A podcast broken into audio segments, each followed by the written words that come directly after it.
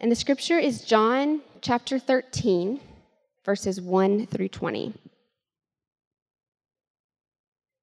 Now, before the feast of the Passover, when Jesus knew that his hour had come to depart out of this world and to the Father, having loved his own who were in the world, he loved them to the end. During supper, when the devil had already put it into the heart of Judas Iscariot, Simon's son, to betray him, Jesus, knowing that the Father had given all things into his hands, and that he had come from the Father and was going back to God, rose from supper.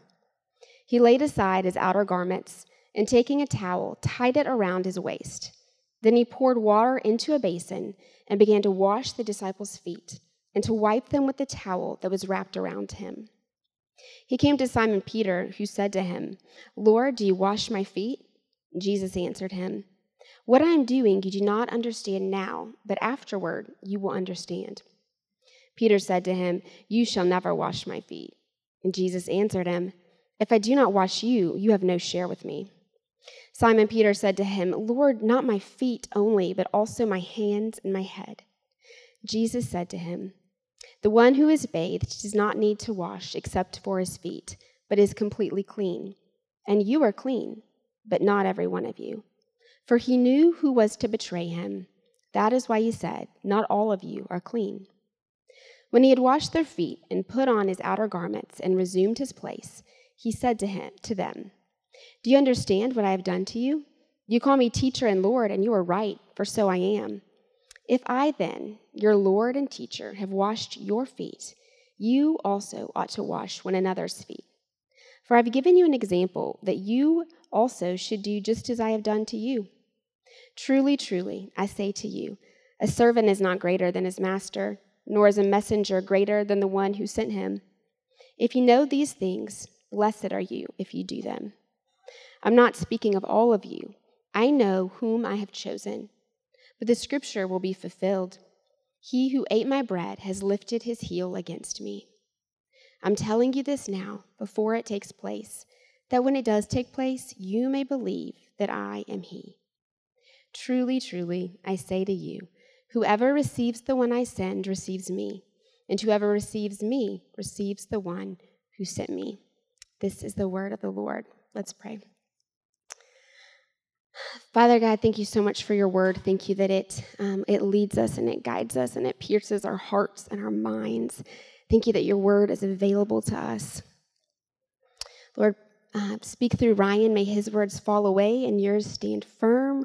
Will you lead us um, more and more to your heart to know you better? May your word go forth in power and truth and grace and glory today. It's in your name we pray. Amen. Today, I wanted to do just a standalone sermon here to talk about the nature of servant leadership in the church. Our vision as a church is this to live as the family of God together, demonstrating and proclaiming the gospel of grace to one another in our city. In other words, that's what we're here to do. If that is going well, then we are on mission and we are doing exactly what God has called us to. And, and a vision is significant um, because it guides you, it keeps you from falling into the traps of, of comparison and competition with other churches and organizations. Whenever this is in focus, we're being who we are created to be as a church. Now, every church has a vision, and every person really has a vision too, whether you know it or not. Um, and, and, and, and it's, it's an idea of what it looks like uh, to succeed according to what our worldview is. That's what a vision is. And the vision of New City was forged in the crucible of wrestling through uh, with Jesus and seeking to become a church that not only believes the right things, because there are a lot of churches that believe the right things, but a church that lives out of its identity, that behaves by the way that it believes. And, and so that's what we're talking about today. We, we want to we wanna seek Jesus in the ways, not only in the ways that he calls us to believe, but in the, way, in the ways that he calls us to live and behave. And so that's why I want to look at John chapter 13 today. And as another side note, if you're new here, you'll notice that there are a lot of uh, elementary age kids in the room. And that's because our vision is what?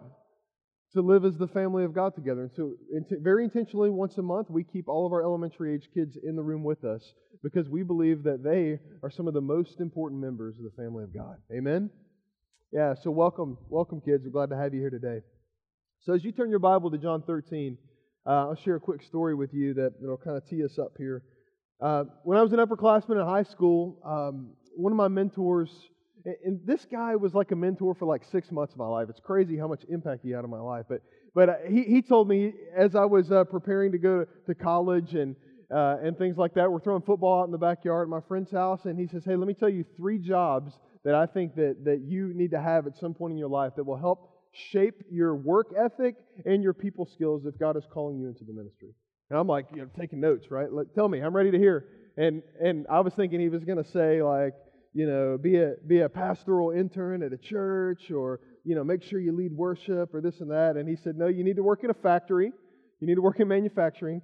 Uh, you need to you need to work in retail, and you need to work in hospitality. Now, by the age of 20, I had already had a fair amount of experience in the first two, believe it or not side story, but I, I, have had uh, over 30 jobs, and yeah, I'm only 33. I've had a lot of jobs, but uh, it's, uh, it's, it's fun, a lot of experience. Um, but I hadn't had much experience in the hospitality industry.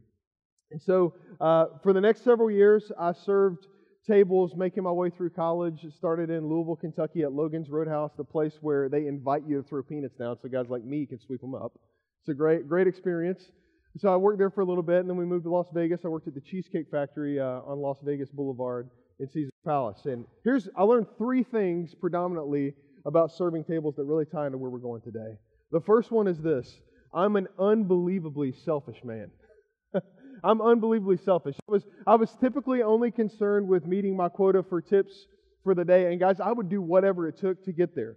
I had money to make, and I was there to make the money, and I was going to make it happen. Uh, including, and this is pretty low, um, I, I, used to make up my own specials at the restaurant. I mean, I would add uh, asparagus and grilled shrimp to anything. I'd be like, "Yeah, it's our new special," and it, you know, upcharge ten bucks here and there, and and I would do whatever it took to make money. It was pretty dirty. So I'm incredibly selfish. The first thing I learned. The second thing is I'm incredibly judgmental, uh, and and I would so I would size people up uh, based on my limited experience in the hospitality industry, whether I wanted their table or not, uh, and uh, and and how each customer might, you know, uh, you know, could either add to or take away from my bottom line in the time that I had, and and uh, you know, for instance, when I worked in Las Vegas, if if you were of European descent, I did not want you, and I'm of European descent, as you can tell. The reason why is because they don't tip. and so I was like, yeah, I don't want you at my table. You know, so I just learned all these lessons about myself, but the most valuable one of all was this one uh, is that God loves me more than I love myself. And this has a lot to do with how I view my work today, and, and really what I want to invite you to see how you should view your work as well. God, uh, God showed me that if I would only go to work and serve as if I'm serving Him, that He would take care of me.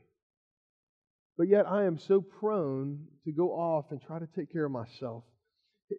And so, what I began to do as I waited tables that last six months is I began to serve as if I were serving Him.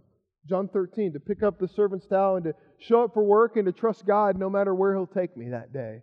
And, and what I began to see is that God would surprise me and He'd bring me into relationships with people that I would have never met before. Uh, he would, he would meet my monetary needs in ways that I never could have imagined before. And my perspective changed that day. And what I want to teach on this morning, church, has profound implications on not just your Sunday life, your life as you come to corporate worship and, and gather together and we sing these amazing songs together and we listen to God's word and we're changed by it, but through your Monday through Saturday life as well. We need help for the 90% of the week, right? We need God's word and we need God's God's wisdom and we need God's view on things. And John 13 gives us that. So, the big idea that I want you to repeat with me uh, is this I'll say it and then you'll repeat it with me. Big idea of where we're going is this the world says you have to serve yourself to save yourself. Jesus says you've been saved to serve. Let's say that together. The world says you have to serve yourself to save yourself. Jesus says you've been saved to serve. So let's dig in here. I got three points. We're going to walk through John 13 together. And the first one uh, is this it's one of those kind of first things first kinds, kinds of things that Jesus talks about. And it's this the priority of the towel, meaning this if Jesus doesn't first wash us, we have no part in his kingdom. If we don't first come to Him and receive His love and receive His mercy and receive His grace and let Him cleanse us of our sin, it doesn't matter how well we serve.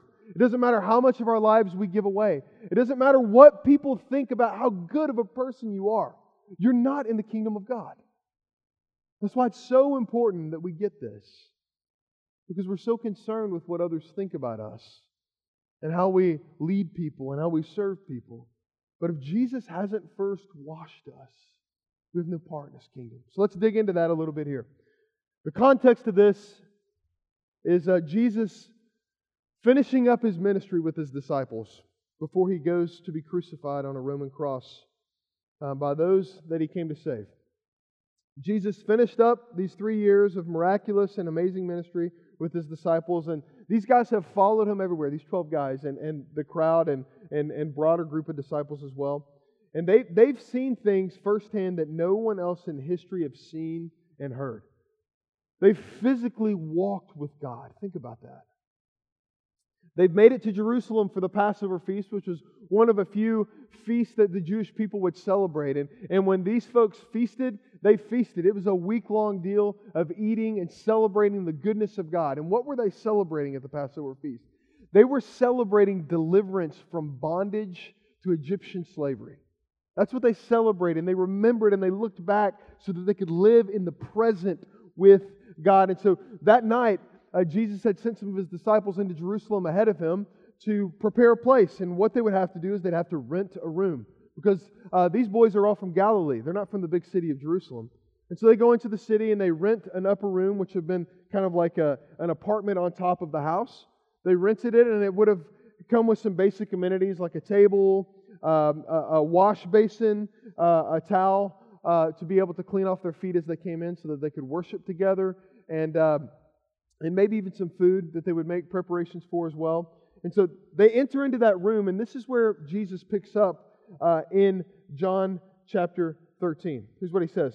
Now, before the Passover feast, when Jesus knew that his hour had come to depart out of this world, having loved his own who were in the world, he loved them to the end. Just to underline that. You're doubting if God's with you, if he sees you, if he's with you. He loved them to the end. As Philippians 1 says, he, finished what, he finishes what he starts in you and in me and in us. So he loved them to the end. John wanted us to know that as we read this. And here's how he describes it. During supper, when the, the devil had already put it into the heart of Judas Iscariot, one of his 12 disciples, who was Simon's son, to betray him, Jesus, knowing that the Father had given all things into his hands, and that he had come from God and he was going back to God, so no matter what Judas does, he's going back to God. He rose from supper. He laid aside his outer garments and he, he took a towel and he, and he wrapped it around his waist. So think about that. He, he takes off his outer garments. We have no idea how much clothes he has on. Maybe he doesn't have on any. Who knows? But he wraps the towel around his waist and he begins to, what, what, what does the scripture say? He begins to, to kneel down and wash his disciples' feet and wipe them with the towel. Okay, in order to wipe the, the, the disciples' feet with the towel, he'd have to take the towel off, right? Are you getting a picture of the humility of Jesus Christ, the Son of God, and what he came to do? And the scriptures go on to say this. And he came to Simon Peter, who said to him, Lord, do you wash my feet? Jesus answered him, What I'm doing, you do not understand now, but afterward you will.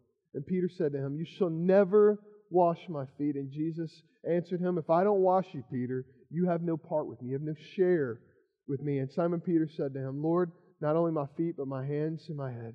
And Jesus said to him, The one who has bathed does not need to wash except for his feet, but is completely clean, and you are clean, but not every one of you. So Jesus is fully aware of the significance of the Passover feast. And what he's saying is that I'm the one that's come to fulfill what we've been longing for as we celebrate the Passover. He becomes the, the lamb slain for the sins of the world instead of this this lamb that would have been on the table that would paint a picture of the one that would come. It becomes three dimensional for these guys. Scriptures say he rose from supper. So Jesus is realizing what's happened. He's realizing what Judas Iscariot's about ready to do. We're going to spend a lot of time talking about that actually today. And uh, everyone's ignoring the elephant in the room. that these guys have come to worship God with dirty feet. I wish my kids would pick up on that at some time. You right? Especially in the summertime. Our feet get really dirty around our house. And so Jesus, everybody's ignoring the, the, the elephant in the room. It's kind of like after you've just eaten a great meal at home, right? And uh, you, you've gotten out all the dishes and you've, you know, it's, it's just been a feast. Then you get to the end of dinner and it's like all of a sudden everybody's got to leave and go somewhere, you know? But the sink is full of what? Dishes. You can't ignore the elephant in the room. It's full of dishes. We all hate doing dishes in our house. Maybe you do as well. And if you don't, you're welcome to come over anytime. But Jesus begins to do the lowest thing imaginable. He begins to humble himself and to wash his disciples' feet. They would have been wearing sandals. They would have journeyed, I don't know, like 100 miles from Galilee. It would have been nasty. Jesus begins to, not only that, but in mid meal, he begins to wash their feet. He stops, stops his meal, and he begins to wash their, their feet.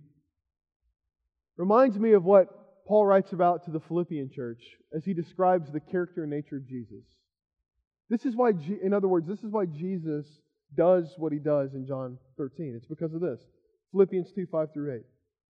It's a chart. It says, Have this mind uh, among yourself, which is yours in Christ. In other words, what I'm about to say, you can put this on because you're in Christ Jesus. Here's how it describes Jesus. Though he was in the form of God, meaning he was deity, he did not count equality with God a thing to be grasped.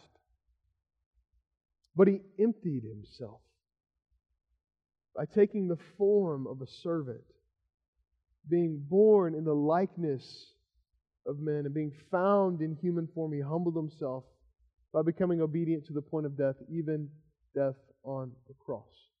Jesus, in other words, is painting a picture of what he's been doing his entire life with his disciples cleansing them, washing their feet, coming to empty himself of his divinity so that they might experience what it's like to be one with God again. And that's what the gospel is all about. That's what we see Jesus doing. He's painting this picture for them. It's first a picture to them because they've got to grab onto it before they can ever become those types of servants. He, he, in other words, he enters into the mess of what we've become, church. And with his actions, here's what he says intentionally I'm not above you or what you need. And all of us in this room this morning need to hear that. Jesus did not come to say that he was above us. He came to, to bow the knee, to pick up the talent, to serve us with his entire life. And that's the way that the gospel advances as we begin to do that. It, it's interesting. I was looking in Leviticus chapter 8 this week, you know, that part of the Bible that you only go to when it comes up in your yearly plan, you know. Uh, Leviticus 8, it's, it's interesting. I'll read it for you quickly, but I want you to notice the parallels of of basically what happens. Let me, let me read it for us real quick. The Lord spoke to Moses, saying, Take Aaron and his sons with him, and the garments, and the anointing oil, and the bull uh, of, of the sin offering, and the two rams, and the basket of unleavened bread. In other words, there's something big's about to happen. There's, a, there's about to be some kind of celebration, some kind of party that's going on. And what it is, is the ordination of Aaron and his sons for priestly service. They were intermediaries for God's people. And he says, Assemble all of the congregation at the entrance of the tent of meeting. In other words, get everybody together. Get them all together because something big is about to happen. We're going to do church. And Moses did as the Lord commanded him, and the congregation was assembled at the entrance of the tent of meeting. And Moses said to the congregation, This is the thing that the Lord has commanded to be done. This is God's idea, not mine, okay? That's what he's saying. And listen to what happens right here before they're ordained, before they're anointed with oil to, to be commissioned into priestly service. Moses brought Aaron and his sons up on the stage. Doesn't say the stage, but he brought them up in front. And he washed them with water. Now, he probably did this when they were fully clothed. You think? No. He brought them up on the stage, and they got to be thinking, what have I gotten myself into? You know, I don't know, Moses, if we should do this or not brought them up on the stage. They began to strip them down and wash them with water. Why? Because serving God in this capacity is that serious that they needed to show their vulnerability and their brokenness before God and God's people before they could ever lead them. And then after this, he, he put the, the coat on him and, and tied the sash around his waist and clothed him with the robe and put the ephod on him and tied the skillfully woven band of the ephod around him, binding it to him with the band. Here's the thing these priests had to be cleansed. And the interesting thing about what happens is they're stripped down in front of the congregation that they're about to lead. Don't get any ideas. And they wash Aaron and his sons for the service. When you compare that to what happens with Jesus, Jesus willingly strips himself down to serve the people of God in vulnerability because it is that important that we be cleansed by the work and life of Jesus Christ. And, and what, what begins to happen after this is that Peter begins to respond as Jesus does this, doesn't he? And Peter says, he's always the first to talk, okay? But Peter responds and he says, You shall never wash my feet, Jesus. Like, I've got this idea of who you are and what you've come to do in this world. And this isn't it. you can't wash my feet, Jesus. And, and, and before you judge Peter too quickly, because I always do, but I'm more like Peter than like any other disciple, I think. Peter is us. We are Peter. Because our tendency is to stiff arm the unmerited grace of God to say, I don't really need you to do that for me, Jesus. I'm not that dirty. I'm not as bad as him. I mean, Judas, Jesus, come on. I'm not as bad as him.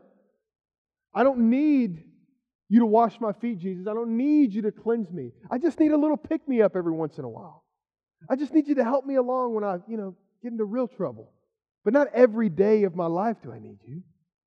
Peter lives in each of us. Because here's the deal Peter only sees dirty feet, he doesn't see dirty hearts. Peter only sees dirty feet, but Jesus sees to the core of our souls that we need him to wash us clean. And every time that I sin, it is inevitably because I have forgotten that I'm clean in Christ and I went looking for something else. That's, that's the reason why Jesus came. And if we don't get this part of what the gospel is, that Jesus came for sinners like me and you, and he humbled himself to the point of a servant. He, he came in the form of a servant and washed us clean. That's why Jesus came. If we're trying to utilize the work and life and grace of Jesus for anything else, we're missing the point. We're missing the point. Jesus has to cleanse us. And as Megan read Psalm 32 this morning, I just wept. I just wept because as I read Psalm 32, we find it real quick here. That's in the New Testament, right? So I read Psalm 32, I just wept because the core of it, blessed is the one, Psalm 32, 1, blessed is the one whose transgress, let me try that again. Transgression is forgiven, whose sin is covered. Blessed is the man whom the Lord counts no iniquity in whose spirit there is no deceit. When I kept silent, my bones wasted away. Some of us in here are wasting away this morning because we're keeping silent, because we don't want Jesus to cleanse us. We don't want to have to need Jesus that much. Our bones waste away when we don't run to Him. And the humble sacrifice of Jesus Christ devastates our self righteous postures the ones where we try to look like we have it all together. We try to look like we got a cleaner record than we really do. We try to look above others. And Jesus Christ came to say, You're all the same. And I came for all of you. And that's the that's the the priority of what has to happen for us to be a true servant-hearted, driven uh, by the gospel kind of church. The second thing is this is the most troubling of all of what I'm going to say today. It's the warning of the towel. The warning of the towel. And, and here's the warning that it's entirely possible to serve ourselves while claiming to serve God and others. Entirely possible, entirely, I'll say it again, probable that we're going to lean that way.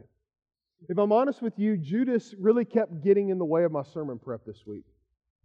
I really wanted to have this really tight and clean sermon where I just talked about Jesus has served us, so let's go serve others. But Judas is all over this passage. And I'm like, Jesus, why is he all over this? And then it clicked. Because that's the other side of serving. It's entirely possible to serve God with clean feet and a dirty heart. But look at this. Just listen to the instances of Judas in John 13, verse 2, verse 11, verses 18 through 20. Here's what the scriptures say. During supper, when the devil had already put it into the heart of Judas Iscariot, this is John's interpretation of what's happened here. He's pretty bold with that statement. For he knew who was about to betray him. That's why he said, Not all of you are clean. He says, I'm not speaking of all of you. I know whom I've chosen. But the scripture will be fulfilled. He who ate my bread has lifted his heel against me. And I'm telling you this now, before it takes place, that when it does take place, you may believe that I am he. Truly, truly, I say to you, whoever receives the one I send receives me, and whoever receives me receives the one who sent me. This had to be such a shock to the disciples. I mean, do you realize what's happened here? These guys have journeyed together maybe much longer than three years, some of them. Well, some of them were brothers, so they've been together forever. But one of the guys who's looked the part the entire time is not really one of the disciples of Jesus. It's shocking. I would argue that Judas was probably the chairman of the deacons for the 12 disciples. I mean, think about this. He was the guy, as we see in the scriptures, that he was the treasurer. Sorry, Art. Where you at? he was the treasurer, right? And he, he kept the money and he dispersed the money and he collected the money and he took care of the things and he had it all together. People would have looked at Judas and said, Man, that guy's eager to serve. But the thing that strikes me when I think about Judas is how appalled I am by even the name of Judas. How self righteous I get when I think about who Judas is and what a terrible person he was. And I forget that Peter lives in me. Well, guess what? Judas lives in me too. And he lives in you as well. If not for the grace of God, let me say it again we are Judas. That's us. Church every Sunday, serving as much as we can, far from God in our hearts. We can be the ones that serve and lead in Jesus' church and never know Jesus' heart. We can be the ones that handle the responsibilities of the church, that church is built on our backs, on our blood, sweat, and literally tears for this church, but never know God. Jesus served the supper to Judas, and Jesus washed the feet of Judas, and then Judas betrayed Jesus with clean feet, a full belly, and a dirty heart. And that temptation is there for all of us. It's kind of like this. Do you remember the, the story of Mary and Martha in Luke uh, chapter 10, where Mary is sitting at the feet of Jesus and just worshiping him and spending time with him? But Martha, all she can think about is the kitchen and what's going on in the sink. I identify with Martha, I got to admit. Um, and, and, and she's just sitting there and she's, she's missing the better portion, as the scriptures say. And it's because she's resentful because she misses out on worship. Now, that's the temptation for us is to serve God and miss out on worship instead of worshiping God through how we serve. Now, I'm not talking about just on Sunday mornings, but we do need help. I'm not talking, I'm talking about as you work, as you go into the office tomorrow morning. Who is it that you ultimately work for? Is it that company that's name is on your paycheck? Or is it Jesus Christ, the King of Kings and the Lord of Lords? That we come to wash feet whatever the company name is today. I think that's the picture that we get. And, and here's, here's what I'm, I'm not saying here I'm not saying it's possible for us to lose our salvation. But what is possible is to believe that you're saved and never have salvation. Isn't, isn't that sobering to think about?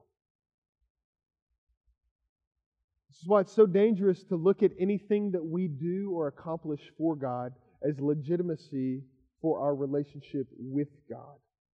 Listen to what Hebrews chapter 6 says, one of the most confounding passages in the scriptures.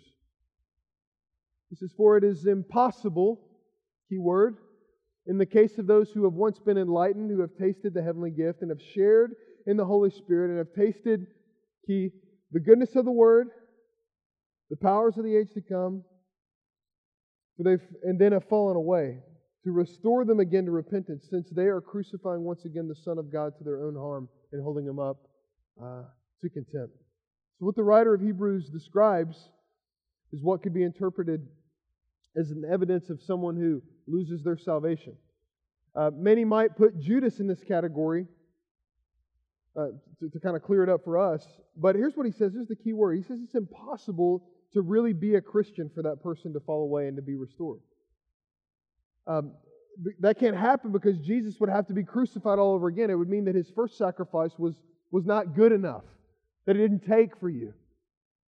But he says, what is possible is that you think you're a Christian and you fall away. Now, the writer uh, describes what a Christian is. He says it's someone who's tasted the heavenly gift, who's tasted what a relationship with God is really like, and his heart has come alive. It's shared in the Holy Spirit. The key right here is this tasted the goodness of the Word. Church, have you tasted the goodness of the Word lately?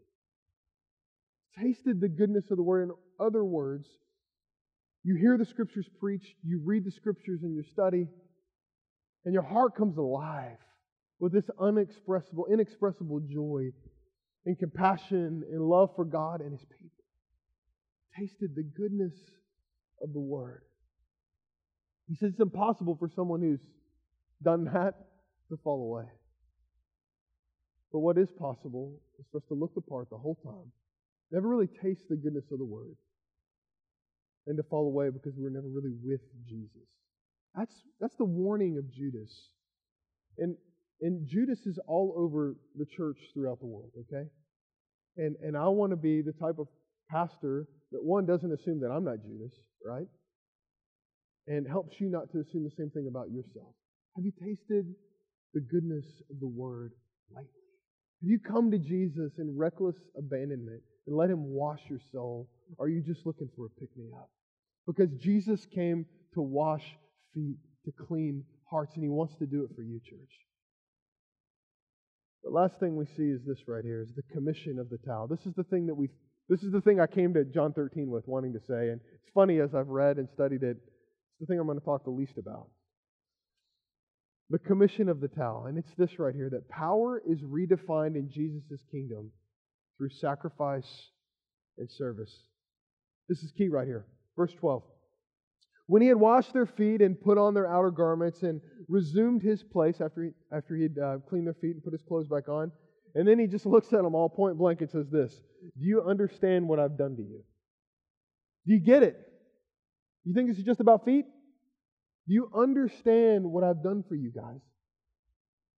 You call me, keyword here, teacher and Lord. Notice how those are capitalized in your Bible?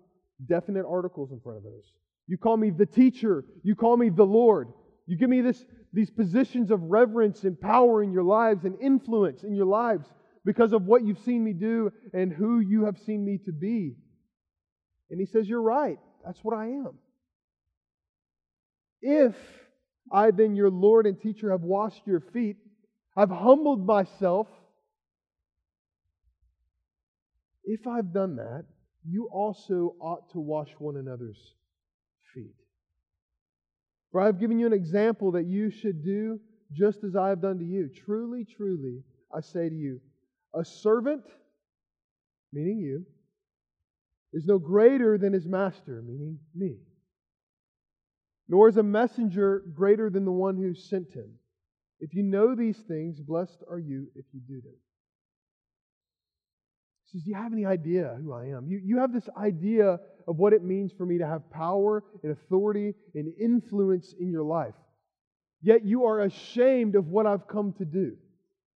And we know that we're ashamed of what Jesus has come to do when we don't replicate what he calls us to do. That's when we know that there's shame, that we don't really want that part of Jesus. When we're unwilling to wash the feet of those that will betray us. When we're unwilling to serve those who can give nothing back to us. That's when we know that the heart of Judas is a little alive in us. We don't want to do what the Master has called us to do. He has authority to redefine what the kingdom is about. That's what Jesus does. And what he says is that the kingdom of God is about giving yourself away. That you'll never feel more alive in my kingdom than when you're serving other people as you worship me. I love what Andy Crouch says about this story and about servanthood and power. Here's what he says Power is not the opposite of servanthood. And pause there. We, we think it is a lot of times. We're like, oh, that powerful, you know, that person who has influence and authority You think, well, they're, they're not over here serving. They shouldn't be. They need to be in that role. But rather, servanthood is the very purpose of power. You see what Jesus has come to do. He's saying this little foot washing thing here that, I, that I've showed you that you're ashamed of, this is the whole reason you were made. You'll never be more alive than when you've got this towel in your hand. My question for us is are we willing to use our power to pick up the towel and serve? I'm not talking about just for New City Church. I'm talking about for the kingdom of God to advance in our community, in your workplace, in your home, in your neighborhood, wherever God calls you. Are you willing to pick up the towel and serve? And we all have power in this room. We all have influence in this room. Some have more than others. And some are willing to say that there's not even, that, that's not a thing that the church should ever talk about. But it's something we very much need to talk about. How is it that you treat those that you work with, your employees? How is it that you serve those in your household, your family, your friends? How is it that you engage before the face of God in all of your life? You have a towel on your arm as you do that? I want to encourage us as a church to pick up the towel. Because here's the deal I'll remind you of a big idea. The world says you have to save your, you serve yourself to save yourself. But Jesus says you've been saved to serve. For us, church, if we do this, what will begin to happen in our community is that Jesus will become non ignorable in our city. People will see that the folks of New City Church have this influence, and it's not through power, it's not through might, but it's through service. And the person in the work of Jesus will be more alive in this community maybe than it's ever been before. That's the opportunity at hand for us. And we're going into this new building, and we're, we're right in the, the, the smack dab, the middle of Lawrenceville, right in the middle of Gwinnett County, one of the most influential communities in Atlanta, one of the fastest growing cities in our country. We have this opportunity to make Jesus Christ known through how we serve because he has served us so deeply. And I pray that's who we become. Let's pray together. Our Father, we, we come to you and, and we just lay ourselves before you and ask for you to meet us through your word, that we would taste the goodness of your word this morning, that we would taste the, the things that we really enjoy and like about it and the, the parts that are a little more painful, Lord. Lord, I just pray for, for those of us in this room today that, that have a little bit more Judas living in us than, than maybe we're aware of. God, I pray. I pray that your kindness would draw us to repentance today in a deep and profound way, that we would see and savor Jesus more than we ever have before because of how powerfully He's working in us. And we see the power of Jesus through how He washes and cleanses us. And God, we ask that you would cleanse our hearts anew this morning. Help us to see Jesus for who He is and what He came to do and to extend His kingdom into this world through serving. It's in Jesus' name we pray. Amen.